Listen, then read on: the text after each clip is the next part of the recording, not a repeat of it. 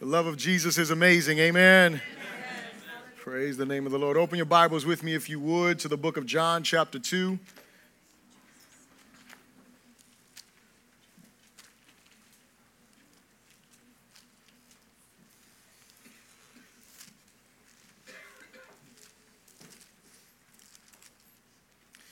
The Gospel of John, chapter 2, we'll begin reading in verse 13. The children are dismissed. Kids don't. Sorry, I'm getting used to that. Praise the name of the Lord. The kids got nervous. They thought they were going to be in here for the whole time. They were like, going to miss, we're going to miss kids' church. Bishop, what's up? Let us out. Praise the name of Jesus.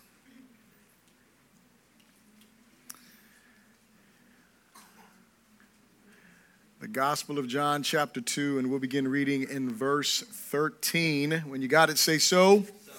And it says, Now the Passover of the Jews was at hand. And Jesus went up to Jerusalem, and he found in the temple those who sold oxen and sheep and doves and the money changers doing business. When he had, when he, when he had made a whip of cords, he drove them all out of the temple with the sheep and the oxen and poured out the money changers' money and overturned the tables. And he said to those who sold doves, Take these things away. Do not make my father's house a house of merchandise. Then his disciples remembered that it was written, Zeal for your house has eaten me up. So the Jews answered and said to him, What sign do you show us since you do these things? Jesus answered and said to them, Destroy this temple, and in three days I will raise it up. Then the Jews said, It has taken 46 years to build this temple, and will you raise it up in three days? But he was speaking of the temple of his body. Therefore, when he had risen from the dead, his disciples remembered that he had said this to them, and they believed the scriptures and the word which Jesus had said. Now, when he was in Jerusalem at the Passover during the feast, many believed in his name when they saw the signs which he did. But Jesus did not commit himself to them because he knew all men and had no need that anyone should testify of man, for he knew what was in man. Father, we thank you so much for your word that is truth. We thank you for the reality, Lord God, that you show us. And we thank you because of your grace that we are able to worship you in this place today, God. And we ask you, Holy Spirit, that you would speak to our hearts, even as your presence has been here, as we have lifted the name of Jesus. We just ask that the name of Jesus would continue to be lifted during the, during the preaching of your word, my God. I pray that our hearts would be challenged and our hearts would be changed. I pray that we would be not only hearers of your word, but doers of it, God. Let us be faithful and responding to what you've called us to do as your people. God, we just surrender to you and ask you to give us ears to hear what your spirit is saying to your church. We pray this all in Jesus' good name. Someone said, you may be seated in the presence of the Lord. If you do not have an outline, please raise your hand. We want to make sure that everyone has an outline. Keep your hands up for a moment so we can be sure that everyone gets an outline as we communicate every week, or I remind you weekly. These outlines are important for two reasons. Number one, it is so that way you can take notes, you can follow along during the introduction of the message, and that's there for you. But then there are also some questions that are out that are in this outline that you can go along in the message and you can answer those. And the reason why that's important is because the second thing is that we get together weekly in what we call our Connect Life groups. And those are our small groups where we meet together in different homes, we break bread together have a meal together, and after the meal or during the meal, sometime there, about what we do is we discuss the sermon. We go over the messages that we are hearing because we don't want to just hear the message and be convicted by it, but we also want to be held accountable to the message and we want to be able to grow. And so, our prayer is that everybody who considers Faith Home Fellowship their home church, that you would find and get connected to a Connect Life group. And if you're not part of a Connect Life group, even if Faith Home Fellowship is not your is not your home church yet, you're just you know kind of hanging around, seeing what's going on. Well, we encourage you still get connected so you can get to know some of us a little bit better. And you can see Pastor Chad, who led us in communion, and he will get you connected. Amen. All right, so we are continuing on in our series, The Real Jesus, and we're in the Gospel of John, chapter 2. And today we're going to talk about a message entitled Revelation and Response. And what Jesus continues to do is he continues to reveal himself, he continues to show himself. And then we're going to look at some different responses here. But in your outline, it says in the beginning of chapter 2, which is what we, what we dealt with last week, we see Jesus reveals himself as the source of life in the miracle, and I didn't share this so clearly last week, but in the miracle of turning the water to wine, what Jesus was doing was he was showing that he was the source of life because he took something that was normal and he did a miracle with it, right? He did something amazing. That was his first sign that he communicated. And his disciples believed, is what the Bible said. And that's what we learned last week that not everybody receives the benefits of the revelation of God's glory because some of us are not paying attention, right? Just saying. Some of us are paying attention to so many other things in life. God is revealing himself. And what happens is we miss that. And it's and you would think it's almost impossible to miss something. But you know, I want you to think for a moment. And when, when you think about catastrophes, like, you know, I, I've been praying the last couple of weeks as we've prayed together here about our brothers and sisters that are being persecuted in other places. And the reality is that if there was no news, right, we wouldn't even know what's going on over there because it doesn't reach us except through what? Communication. We're not seeing it. And so it's possible for something that is catastrophic to not affect you directly. And when we're talking about the glory of God being revealed, you would assume no one could miss that, but many people miss that. Many people miss the revelation of God simply because they're not paying attention to what God is doing. And so it's important for us to pay attention to what the Lord is doing. Second paragraph there the purpose of the Gospel of John is to provoke faith in Jesus, which results in man experiencing the life God intended for him to have from the beginning, which is eternal life, the knowledge of God. Um, last week or the week before, we, we communicated the memory verse to you just to bring it back to your memory, but it's John chapter 20 and verse 31. And it says this it says, But these are written that you may believe that Jesus is the Christ, meaning he is the Messiah, he is the Savior, the Son of God, meaning he is God the Son, pointing to his divinity, and that believing you may have life in his name. And so God doesn't just want you to just have some mental assent to who Jesus is, but he wants your life to be radically changed. He wants us to experience this thing called eternal life. And if you can just write this down and we'll get there in a few weeks or whatever. John chapter 17 and verse 3, it says when Jesus is praying for, for, for his disciples, he's talking about eternal life. And he says, and eternal life is this it is to know what? Is to know you, the one true God, and your Son, right? It's to know someone. Eternal life is not something that I experience the day that I die. Eternal life is something I begin to experience the moment that I repent of my sin and I put my faith in Jesus Christ because I begin to know a person who is eternal. And so I begin to experience a life that God wants me, wants you, He wants us to experience as those who put our faith in Him. Now, if you haven't put your faith in Jesus, it's okay because God has you here, not by coincidence, but because what? He wants you to have the opportunity to put your faith in Him, to hear His gospel preach, and that way you can do what? Experience the life that God has for us. He wants all. He, he, he wants all. The Bible says that he wills that none perish, but that all would be saved and that all would come to the knowledge of the truth. And so it means to me that God is extending his invitation of salvation as far and as wide as he can, offering to everyone who will hear and who will respond. And so here we find Jesus continuing his work of revelation. Last paragraph. Today we will look at how Jesus reveals himself as the barrier breaking zealous son, sacrificial savior, and consider the differing responses to Jesus by others as we examine our own faith. And the one thing that I don't ever want us to do is this I don't, I don't ever want you to look at the Bible as though it's just some historical information for you to have. Because a lot of times we can look at stories in the scripture, and what we begin to do is we begin to look at the history, the historical value of what's there, and we see a story that's there, and we see someone's life that is there, and someone's response or irresponsiveness to God that is there, and then we look at that as though it's disconnected from us. But we need to realize that when we look into the Bible, we're looking into the mirror.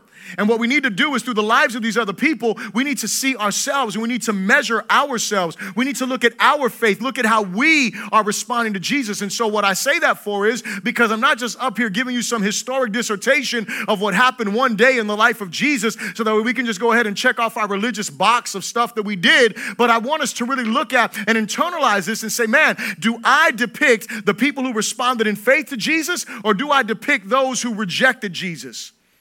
Do I depict those who, who apparently, because there's, there's a few different groups of people in here, there are some people that responded to Jesus, and we'll see this at the end, and it says that Jesus didn't commit himself to them, though. Like he wasn't sure. So, so thinking about these responses, it's important for us to look at and say, okay, how am I responding to Jesus? And so the first thing I'll ask you to repeat after me is this say, Jesus reveals, Jesus reveals. A, zeal a zeal that should consume us. Jesus reveals a zeal that should consume us all. There is something that Jesus does in the beginning of this, and, and, and opening this chapter or opening this portion, Jesus is coming in on something that is called the Passover. And it's cool because in a few weeks we're going to celebrate what we call Easter, but it is really synonymous with Passover. Because what happens is that is the time that we that that the Israelites, what they were doing, and even some still to today who are not believers in Jesus, they celebrate this thing called the Exodus. They celebrate this coming out. And so what happens, this coming out of Egypt. And so what happens is the story picks up for us in chapter 2, verse 13, and we'll read it together again so we can stay in context here. It says, Now the Passover of the Jews was at hand.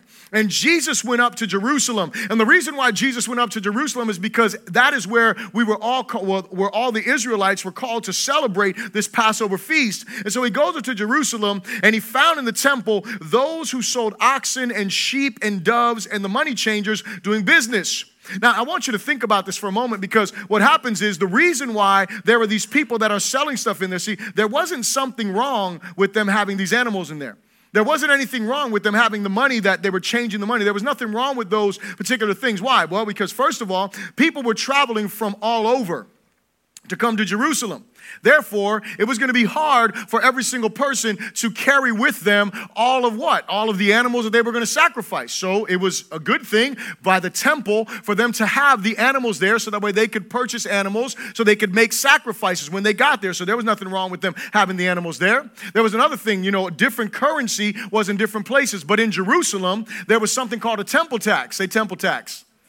You should be glad there was no temple tax here. Amen. I'm just saying. Like you couldn't you couldn't just come in here if, if, if there was a temple tax if you didn't pay it at the door. Well, that's how it was there. But they didn't just accept anything, right? They didn't just accept any kind of money. There was a specific type of money that had to be there. Therefore, there had to be some exchange that was taking place. And so again, there was nothing wrong with that, right? And and, and, and just the uh, and just the oversight of it was there was nothing wrong. Just when you look at it, you know, in plain value, there was nothing wrong with what they were doing.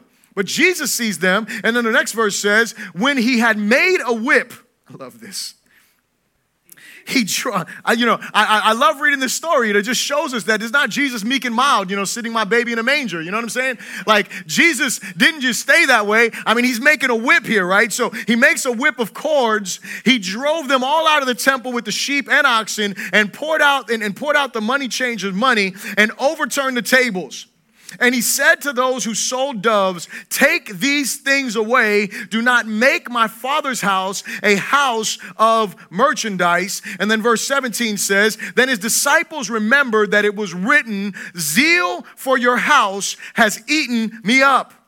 See, the Passover time, all of these Jewish people were coming in, in, into this place in Jerusalem.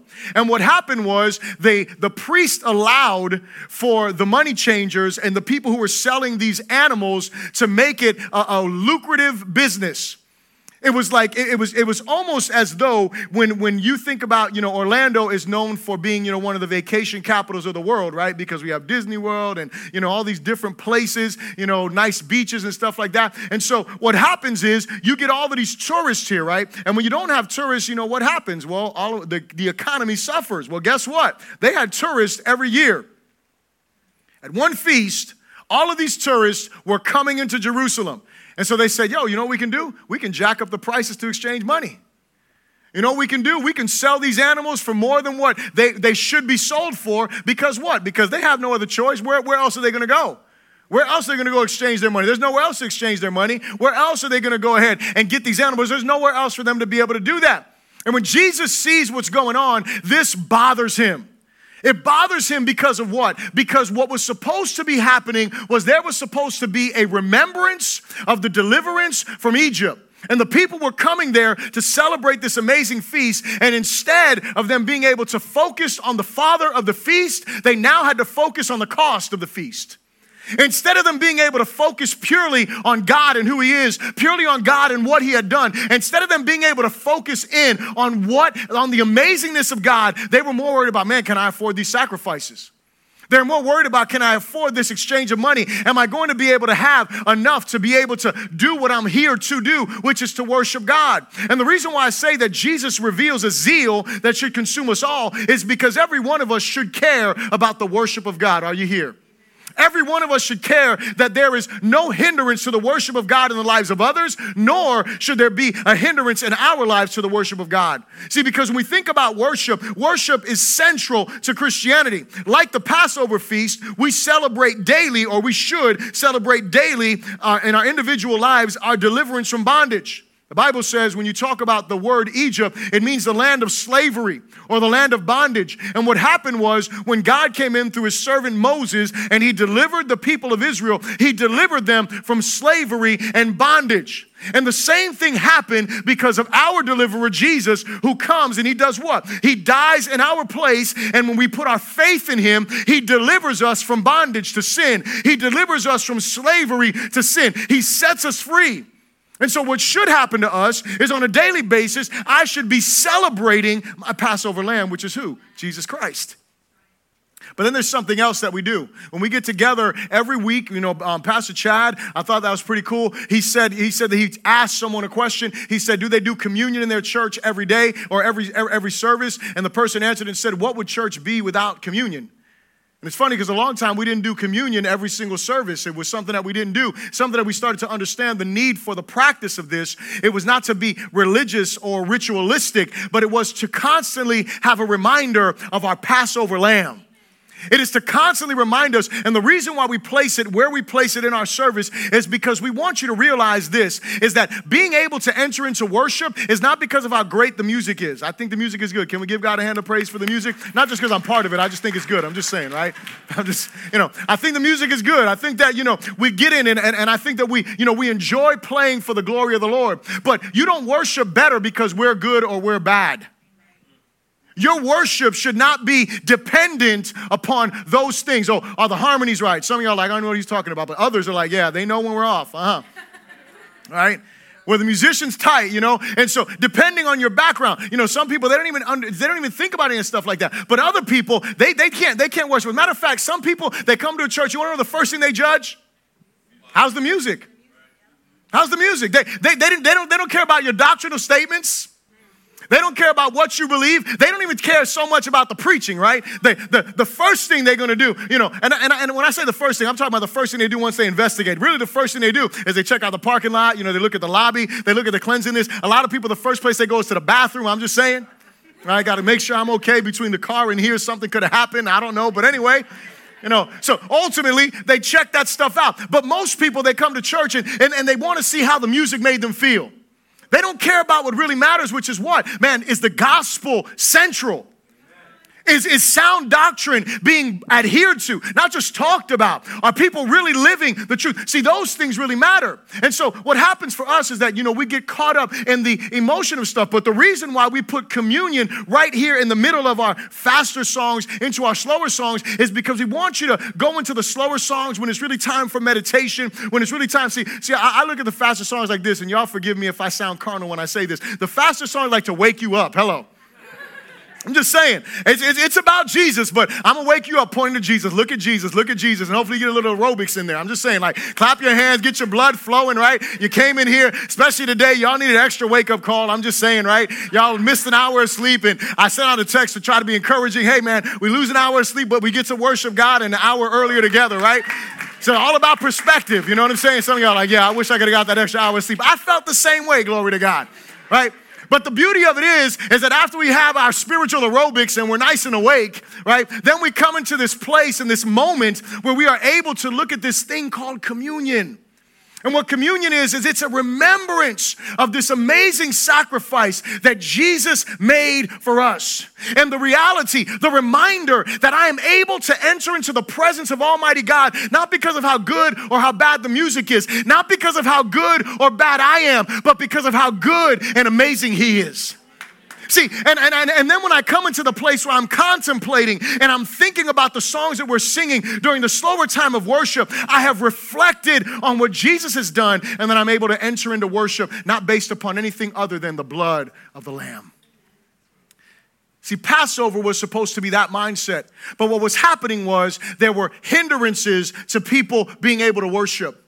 As a matter of fact, some writers say that the reason why Jesus was so bothered by this is because of where these tables and this stuff was going on. They say he, they, they, because it was going on. It couldn't happen in the inner courts of the temple. It had to happen in a, in a, in a court called the Gentile court. And the Gentile court was like a court where all of us, because we wouldn't be allowed, unless you're Jewish, you wouldn't have been allowed to go into the holier place you could only come into the Gentile court. And you know what the problem is? Is that Jesus wanted everyone to do what? To hear this gospel, and instead they were being raped. Are you hearing me? Instead, they were being taken advantage of. Instead of the truth being proclaimed, instead of the reminder being given, instead of the offer being extended, they were more worried about making money. They were more worried about what they were going to be getting. See, here's the thing, church. We cannot allow anything to become more important than the pure worship of our God based upon the finished work of Jesus. Grace must always be our motivation in worship. We can't allow our works to be the focus or our sacrifices or anything like that, but everything must pale in comparison to the glory of the one we worship. Let me say it to you like this worship isn't even about you. The aerobic part is, hello. I'm just kidding. I'm just saying. I mean, seriously. That part is to get you moving, to get you, you know, to get you think. But listen, worship is not about what you receive. Worship is about what you give. See, we have it twisted. We have it backwards. We think that worship is about what I get out of it. The question is, what did you come to give? Who did you come? Oh, well, you know, I don't feel anything. Wait, wait a second. Do you feel something for your God? Because when you look at the sacrifices that we see in the scriptures, worship was never about what they felt, it is about what they knew. It is about who they were offering to. See, worship, when, when you look at it in its basis sense, it's doing what? It is giving something, not getting anything. See, we need to have that mindset. And what we need to do is get out of our way whatever it is that hinders our worship. What we need to do is, you know, when I think about stories that I've heard of people that, you know, walked into churches, and, and some of y'all will, will, will, be able to relate to this. I've never experienced anything like this. This is horrendous. But, you know, people walk into churches, and because they have a goatee, obviously I've never experienced this, they get called out like they're going to hell because they have facial hair. They get told about themselves like, you can't worship God with facial hair. Really? I'm just saying, read your Bible. They worship. You couldn't even shave the side of their face. I'm just saying, that's what the Bible said.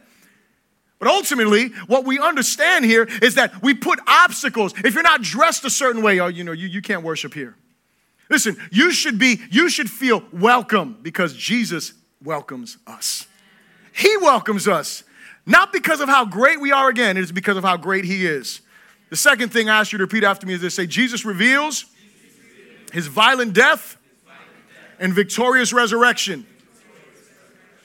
Jesus reveals his violent death and his victorious resurrection. And so look at verse 18. And verse 18 it says this it says, So the Jews answered and said to him, What sign do you show to us since you do these things?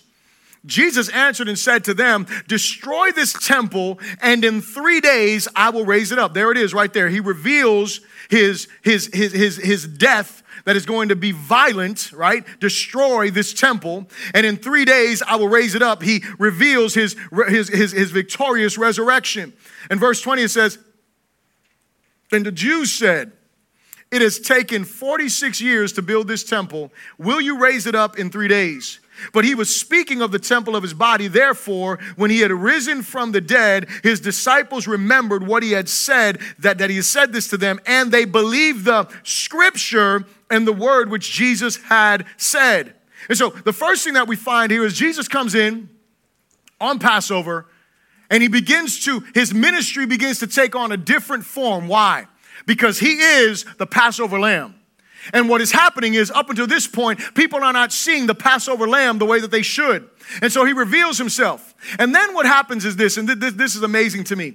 He, he goes in here and he is flipping over tables. He is driving people out of the temple. He is making a point, letting them know that you guys are in sin and you guys are making my father's house a house of merchandise rather than a house of prayer for all people, right? This is what he's saying. He's rebuking them. And you know what they do? Instead of them repenting of their sin, they begin to say, Well, prove to us why you have a right to do this.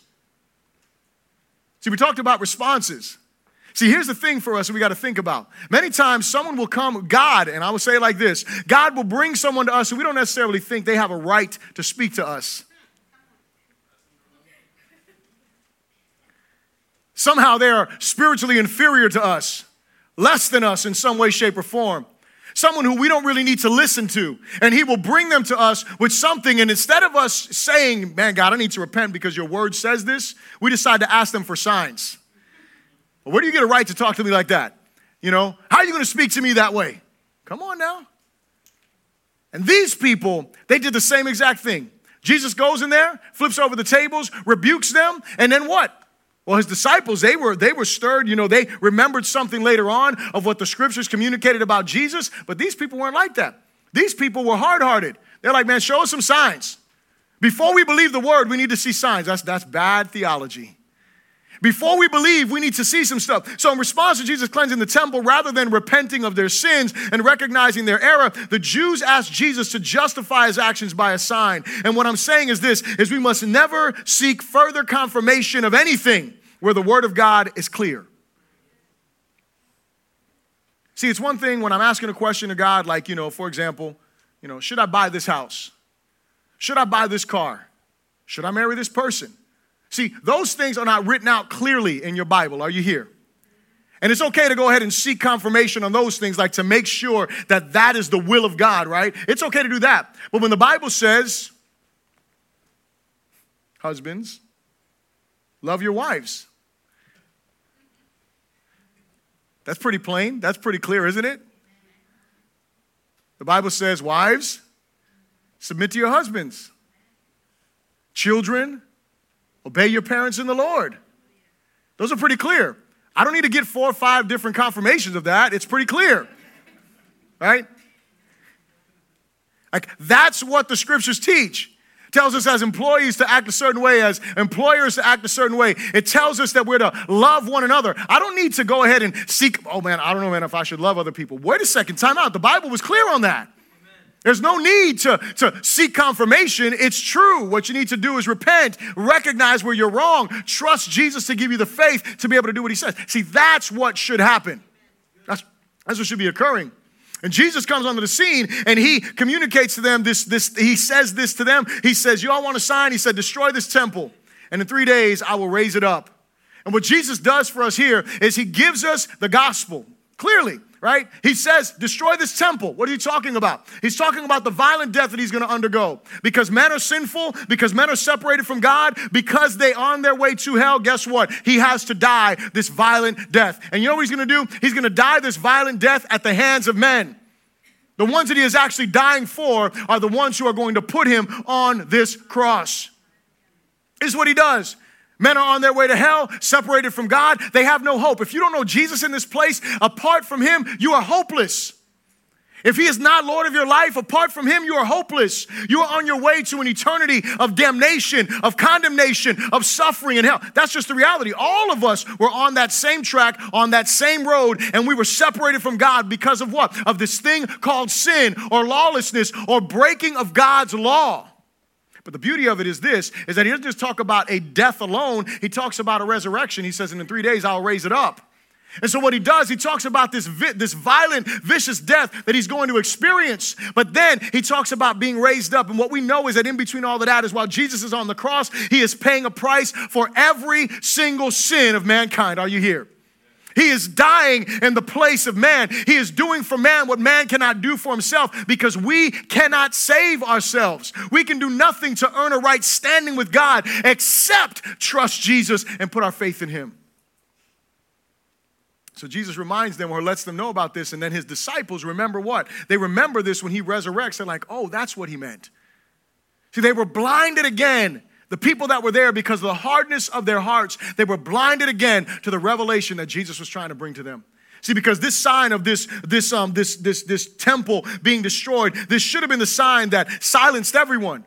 It should have been, been made known to everyone. But you know what happened when you read your Bible and you continue through the scriptures? You find that even after they crucified Jesus, even after Jesus resurrected, they were still hard in their hearts.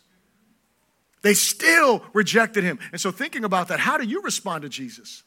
How are you responding to his word? And his disciples, they, they, they, they, believe. Look what it says here in verse 22. It says, Therefore, when he had risen from the dead. See, this is the beauty of this, is that we are on the other side of the resurrection, meaning that we already have the proof that Jesus rose. Amen?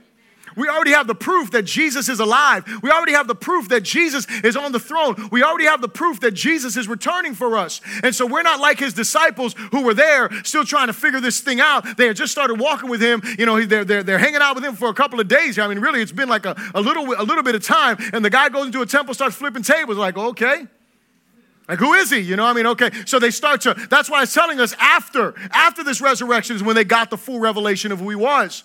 And it says there, it says, Therefore, when he had risen from the dead, his disciples remembered that he had said to them what he had said to them, and they believed the scripture. So, first of all, they believe the scripture because when Jesus is communicating, he's communicating the word of God. See, I don't know if you know this, but Jesus fulfilled like 109 prophecies in the Old Testament. Before, when the, the scripture that we read in the book of Isaiah, Isaiah is written like 600 years before Jesus came onto the earth. And this prophecy about his death that we read every single Sunday, that was written like 600 years before he came onto the scene, and he fulfilled it to the T.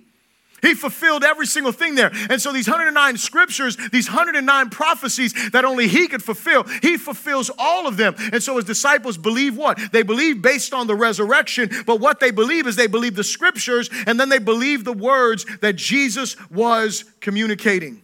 See, Jesus fulfilled this prophecy and others in the word that pointed to his resurrection, making our faith solid. We should, be, we should not be seeking signs, but we should be seeking the risen Savior. Church, what makes our faith strong is not all of the experiences that we have. Because here's the thing sometimes experiences stop. Are you hearing me? Sometimes you're not experiencing. I don't know about anybody else in this room, but there are some times that I go into my prayer closet and it is like the heavens are open. And then there are other times I go into my prayer closet and I'm like, oh my goodness, I feel like I'm alone and it's getting smaller. Right? I'm like struggling to stay awake. You know, I'm trying to pray and it's like I, I can't even break through the ceiling. But here's my question Where is my faith? Is my faith in what I am feeling at the moment? Or is my faith in the Word of God? Is my faith and what the scriptures communicate? Because here's the thing I can tell you this if I go by my feelings, I'm not going to go back the next day to pray. What's the point?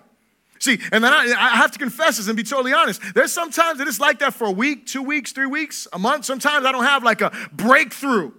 So what happens? Do I stop going to a prayer closet until I feel something? Hello. That's crazy. What happens is our faith needs to be solid in what? Well, their faith was solid because of the resurrection of Jesus and because of what the scripture said. He fulfilled these scriptures, therefore his faith is solid. It's the same thing for us, church. Our faith is solidified in the word of God because it has been confirmed through what? The resurrection of Jesus. The resurrection of Jesus gives me, listen, what separates Christianity from all other religions is what? It's a risen Savior.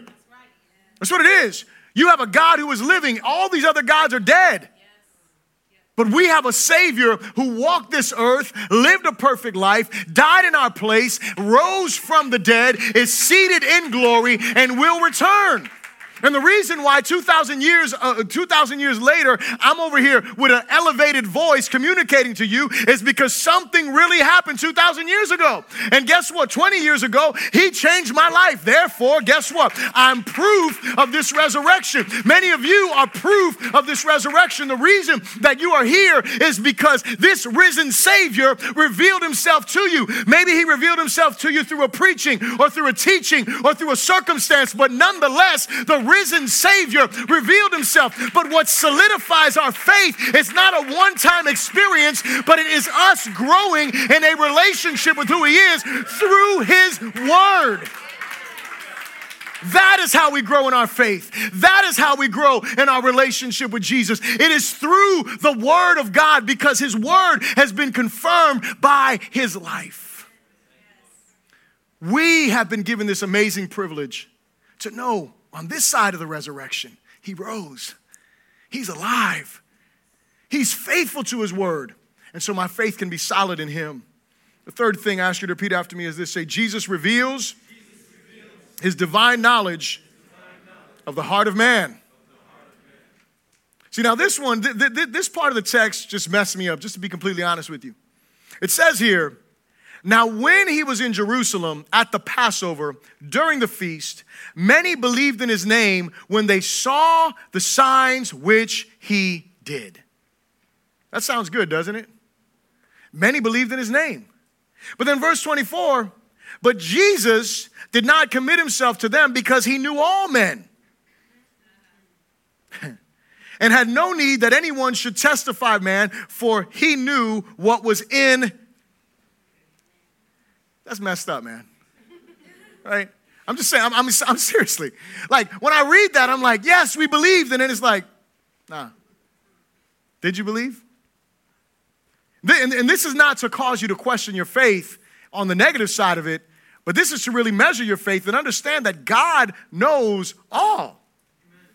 The way, the way that this is written, I mean, when, when, when you look at this here, John gives us no specific sign, but says that the result was apparent faith, yet Jesus doesn't commit himself to them. The way, the way that this is actually written is that it can actually say this it says that Jesus didn't believe in their belief. Are you hearing me? This is crazy.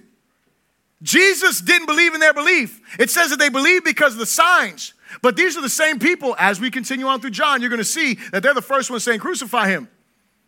That when he goes there and he preaches them, and you'll see it when we get to that portion of the text, when he goes to them and he talks to them about, you know, his flesh and talks about, you know, them eating of his flesh and drinking of his blood, they all do what? They're like, oh, we got to go. This is hard teaching. Once the teaching got hard, their commitment to Jesus was like, oh, nope, we're not really. And so, what Jesus is simply saying, I'm not going to commit myself to them. I, I, I, I don't see this genuine faith inside of them. There's something that is lacking inside of them. See, these people believe the signs. They were moved by the miracles and touched by the revelation of God's power, but apparently weren't committed to the Savior. Did you hear what I just said? They were believing because of the signs. They were moved by the miraculous and they were touched by the revelation of God's power, but apparently they weren't committed to the Savior. Hear me when I say this people who want His works but not His word will never share His life. People who want his works, they want his power, they want his manifestation, but they don't want his word, never share his life.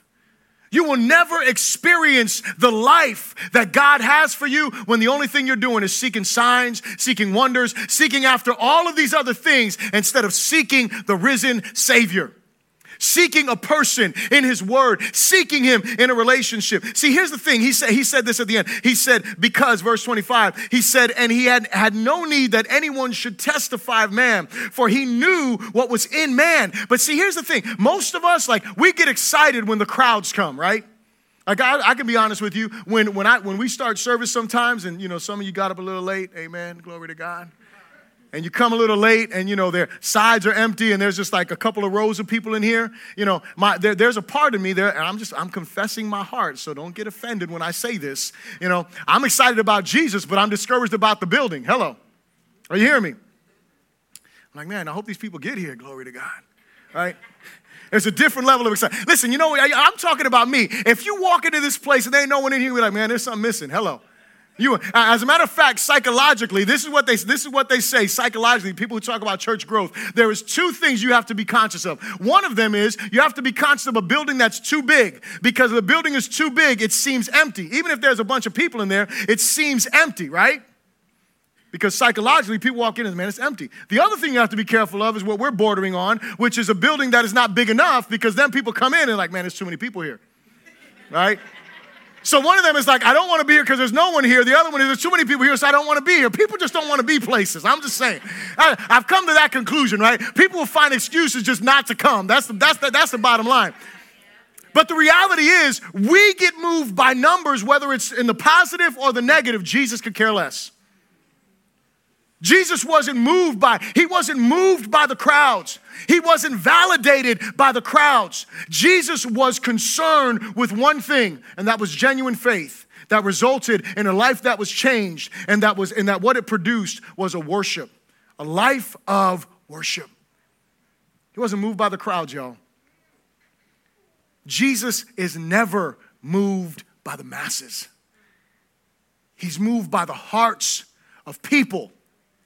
When you read your Bible, man, Jesus had the masses that followed him, but he didn't hang out with the masses. He hung out with 12. And even in the midst of 12, he hung out with three. And, and, and even in the midst of the three, there was only one that laid his head on his chest, and that's the writer of this gospel. So, what that tells me about Jesus is that Jesus really cares about those who are devoted to him. And here is the thing Jesus knows your heart. He knows your heart. You can't fake him out. You can't be like, oh, all excited one moment and then be like, yeah, this is the real thing. He knows your heart. And so the question for us is how are or how have we been responding to Jesus? That's the question as I'm closing this message. How have you and how are you responding to the revelation of Jesus? See, here's the thing that should be happening, church, is that we grow in our faith progressively, not overnight. Our faith should be more evident in our worship of God, obedience of His word, motivated by His continual revelation of grace. That's what worship is. Listen, part of worship is what we did earlier today. Part of worship is when we sing songs. That's part, that's a part of worship. But that is not worship in its fullness. Worship is living in obedience to the Word of God. And it's not doing things to get something, it's doing what I do because I already have something. See, that is the difference between real worship and false worship. See, when I worship because I'm trying to earn God's favor, when I obey because I'm trying to get something from God, then I really don't have an understanding of the grace of God. But see, when I begin to worship God because of what He has done, when my motivation is because of what he has shown me that he's completed, now I'm a worshiper. Now I'm obeying, not because I get stuff. See, because listen, and, and I can confess to you, I don't have a problem confessing as you can see. The truth of the matter is, I've been on both sides of the boat, man. I've been on the side of the boat where I'm doing everything right because I need something from God. Where I want to make sure I walk that straight and narrow because I, I need to make sure I'm in the blessing. like manipulating God, you know, and like like you like that can happen. You know what I'm saying? And so I, I've been there. But I thank God that He liberated me from that mindset where now I walk the straight and narrow because of what? Because the one I get to walk on the straight and narrow with. Because I already have everything. It's already mine because He said it. He died so I could have it. I don't need to earn anything. All I need to do is walk in it. That's it. I need to live in communion with him and I want to honor him, not because he's going to give me stuff, but because he already given me everything I could ever ask for. So here's my question for you as we talk about this worship. Jesus broke down these obstacles. What are the obstacles that keep you from being all in? Maybe it's false standards of worship. We talked about some stuff where, you know, some churches you can't go there if you have facial hair. You know, for some places, you know, there are certain, you just can't do stuff. You know, I saw a stupid post the other day on Facebook. It said that if you have a tattoo, you're not a good mom. That's the dumbest thing I've ever heard on the planet.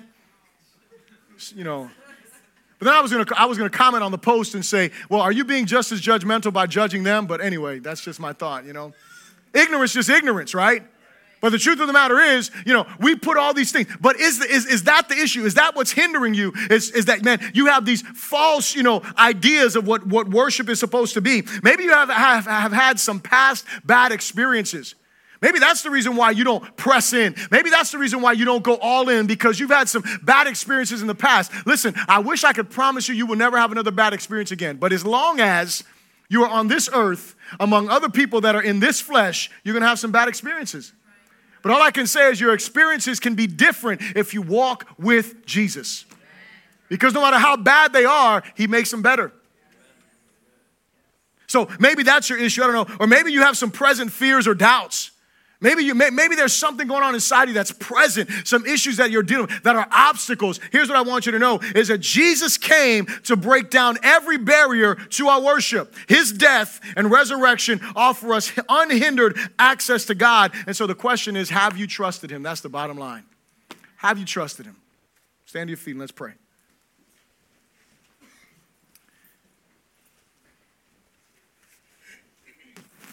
I'm going to ask you to grab your neighbor's hand right now, and I'm going to ask you to pray for that person that's beside you. And I'm just going to ask you this question as you're there, child of God. If you're, you're a believer, you're a child of God. You don't need a pastor to pray for you. What you need is you need the Spirit of God to do something in your life. But if you're there in your seat and you say, man, I want to be all in, I want to be all in, but there's something hindering me. There's something that is holding me back. What I'm gonna ask you to do is I'm gonna ask you to squeeze your neighbor's hand. And so, as, as right now, if there's something that's hindering you from being all in, I want you to squeeze your neighbor's hand. Just you don't have to break it, okay? Don't break it. Right? Just a little squeeze. We don't want you, you know. Just let them know that you need someone to pray for you. And if someone squeezed your hand, I want you to pray. As I pray this general prayer, I want you to pray for that person beside you. I want you to have to yell loud. I'm going to be loud enough for all of us. But, I, but what I want you to do is I want you to pray. I want you to lift up your voice for that person that whatever is hindering, whatever is blocking, whatever is keeping them back from walking and, and, and all in with Jesus, that today that that barrier would be broken down in Jesus' name. Let's pray. Father, we thank you, God, for this day. And Lord God, I thank you for every hand that was squeezed in this place. I thank you for even those who may have been afraid to squeeze someone's hand, God. Father, but you see the barriers that are there, my God, the barriers to entering in, my God, whatever those barriers are. Father, right now, in the mighty name of Jesus, we come together as your people and we pray that those barriers break down right now by the power of your Holy Spirit, my God. We pray right now that you would break every chain, my God. We pray right now that you would release them Lord Jesus, that they would be able to enter in unhindered, not because of themselves, not because of anything else, but simply because of the revelation of your grace, my God. Today, my Lord, let the power of your Holy Spirit fill lives as never before. Today, Lord God, let the grace of your glory and power be manifested in every life in this place. Oh, Father God, I pray that they would experience and know the wonder of who you are, my God, as never before. I pray that today that they would release, oh Lord God, that they would be freed from their past, my God, that they would be freed from fears and doubts, that they would be freed from whatever is hindering them, and that now, Lord God, that today, Lord God, would be a new day of intimacy with you, my God. Father, whatever is hindered, my God, whatever is held back, my God, Father, today, by the power of your gospel, Lord God, free them in Jesus' mighty name. In Jesus' name. Amen, amen, amen. Come on, give God a hand of praise. He's worthy.